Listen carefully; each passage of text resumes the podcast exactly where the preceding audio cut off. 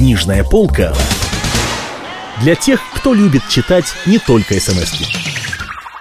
Василий Аксенов. Остров Крым. У микрофона Кирилл Кальян. Собашников самоскромность собрал какие-то бумажки в папочку и, чуть подпихивая с неслыханной фальшью, пошел по проходу к своему столу. По дороге он успел сделать пальчиком Лучникову в ложу пресса, дескать, заметил, и бровкой к выходу «выходи, мол» а также невероятно пластично всем телом выразить полнейшее уважение советскому коллеге, который же несся по проходу грудью вперед давать отпор фиглярствующим провокаторам из каких-то никому неведомых, дурно попахивающих организаций вопреки воле народов, представленных на международном форуме наций. Перед тем, как выйти из ложи прессы, Лучников обнаружил, что он замечен советской и американской делегациями. Типусы за этими столами смотрели на него и перешептывались. «Редактор Курьера». Они встретились с Собашниковым в дверях зала. Грязный, грозный голос летел с трибуны. «Советские люди гневно отвергают псевдонаучные провокации буржуазной прессы, не говоря уже о глумливых подковырках фигляров из каких-то никому неведомых, дурно попахивающих организаций, вопреки воле народов, представленных на Международном форуме наций. Старается Валентин покачивал головой собашников, а вот там, где надо, пороха у него не хватает. Где же, Лучников глянул, уже через плечо на изрыгающий штампованные проклятия квадратный автомат. Удивительно, что эта штука еще и Валентином называется. Мы с ним в паре играли утром в теннис против уругвайца и ирландца, пояснил Собашников. Продулись, и все из-за него. Они вышли, все трепетало под солнцем. Какой могла быть жизнь на земле, если бы не наши дурные страстишки, вздохнул Собашников. Как мы запутались со дня первого грехопадения. Вот что значит дух ЮНЕСКО, усмехнулся Лучников. Вот ты смеешься, Андрей, а между тем я собираюсь постричься в монахи, проговорил Собашников. Прости, но напрашивается еще одна шутка, сказал Лучников. «Можешь не продолжать», — вздохнул крымский дипломат. «Знаю, какая. В Лучниковской груше она отправилась на Сен-Жермен-де-Пре». Пока ехали, Лучнику удалось все же сквозь непрерывное фиглярство Петяши выяснить, что тот проделал за последнее время очень важную работу, прояснил позиции Союза и Штатов в отношении Крыма. Ну, у Совдепа ясность прежняя, туман, а вот что касается Янки, то у них определенно торжествует теория геополитической стабильности этого. Ну, этого ты его знаешь, Андрюша, типчика Соненфельда, то есть Андрюша, мы им как бы наорать на нас с высокого дерева и дважды окей. Оказалось также, что Собашников и другого задания со своими этюдами не забыл. Генерал Витта ждет их ровно в пять.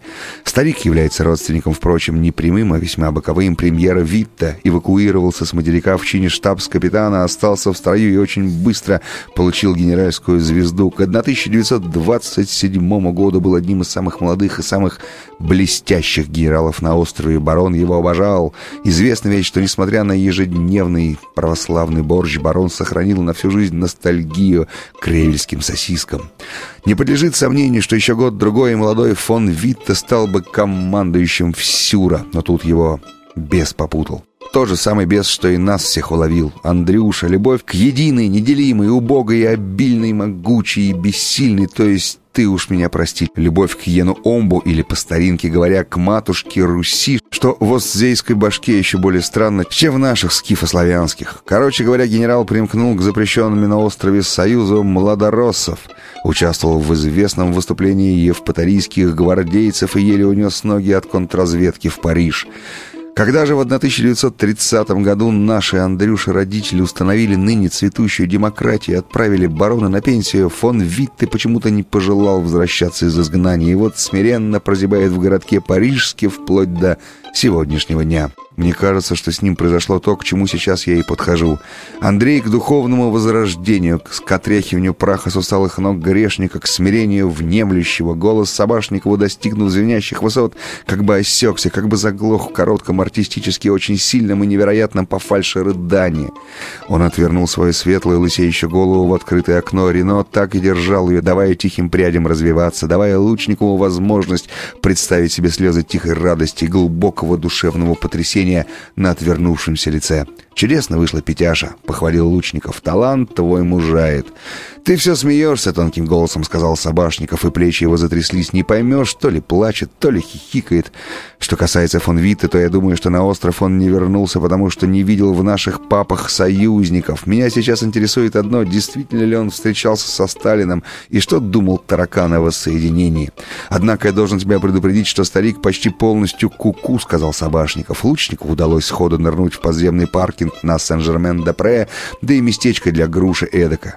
Экое чудо нашлось уже на третьем уровне. А вот Мерседесу, который следовал за ними от пляс до Фонтануа, не так повезло. Перед самым его носом из паркинга, как чертик, выскочил служащий негритос и повесил цепь с табличкой «Комплет». Водитель Мерседеса очень был разнервничался, хотел было даже бросить машину, даже ногу уже высунул, но тут увидел выходящих из Сен-Жерменских недр двух симферопольских денди, и нога его повисла в воздухе. Впрочем, путь джентльменов был недолг от выхода из паркинга до Брассерили, лип, и потому нога смогла вскоре спокойно вернуться в «Мерседес» и там расслабиться.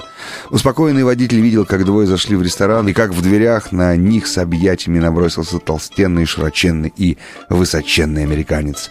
Джек Хэллоуэй в моменты дружеских встреч действительно напоминал осьминога. Количество его распростертых конечностей, казалось, увеличивалось вдвое. Объятия открывались и закрывались, жертвы жадно захватывались, притягивались, засасывались. Все друзья казались миниатюрками в лапах бывшего дискобола. Даже широкоплечий Лучников казался себе балериной, когда Октопус соединял у него на спине свой стальной зажим. На какой-то Олимпиаде в прошлые годы, какой точно в какие годы история умалчивает, Хэллоуэй завоевал то ли золотую, то ли серебряную, то ли бронзовую медаль по метанию диска или почти завоевал, был близок к медали, просто на волосок от нее, во всяком случае, был в олимпийской команде США. Или числился кандидатом в олимпийскую команду, или его прочили в кандидаты. Во всяком случае, он был несомненным дискоболом. Спросите любого завсегдатая пляжей Санта-Моники, Зума-Бич, Биг-Сур, Кармел, и вам ответят, ну, конечно, Джек был дискоболом. Он получил в свое время золотую медаль. Он и сейчас, несмотря на брюхо, забросит диск куда угодно подальше любого университетского дурачка. Книжная полка для тех, кто любит читать не только смс -ки.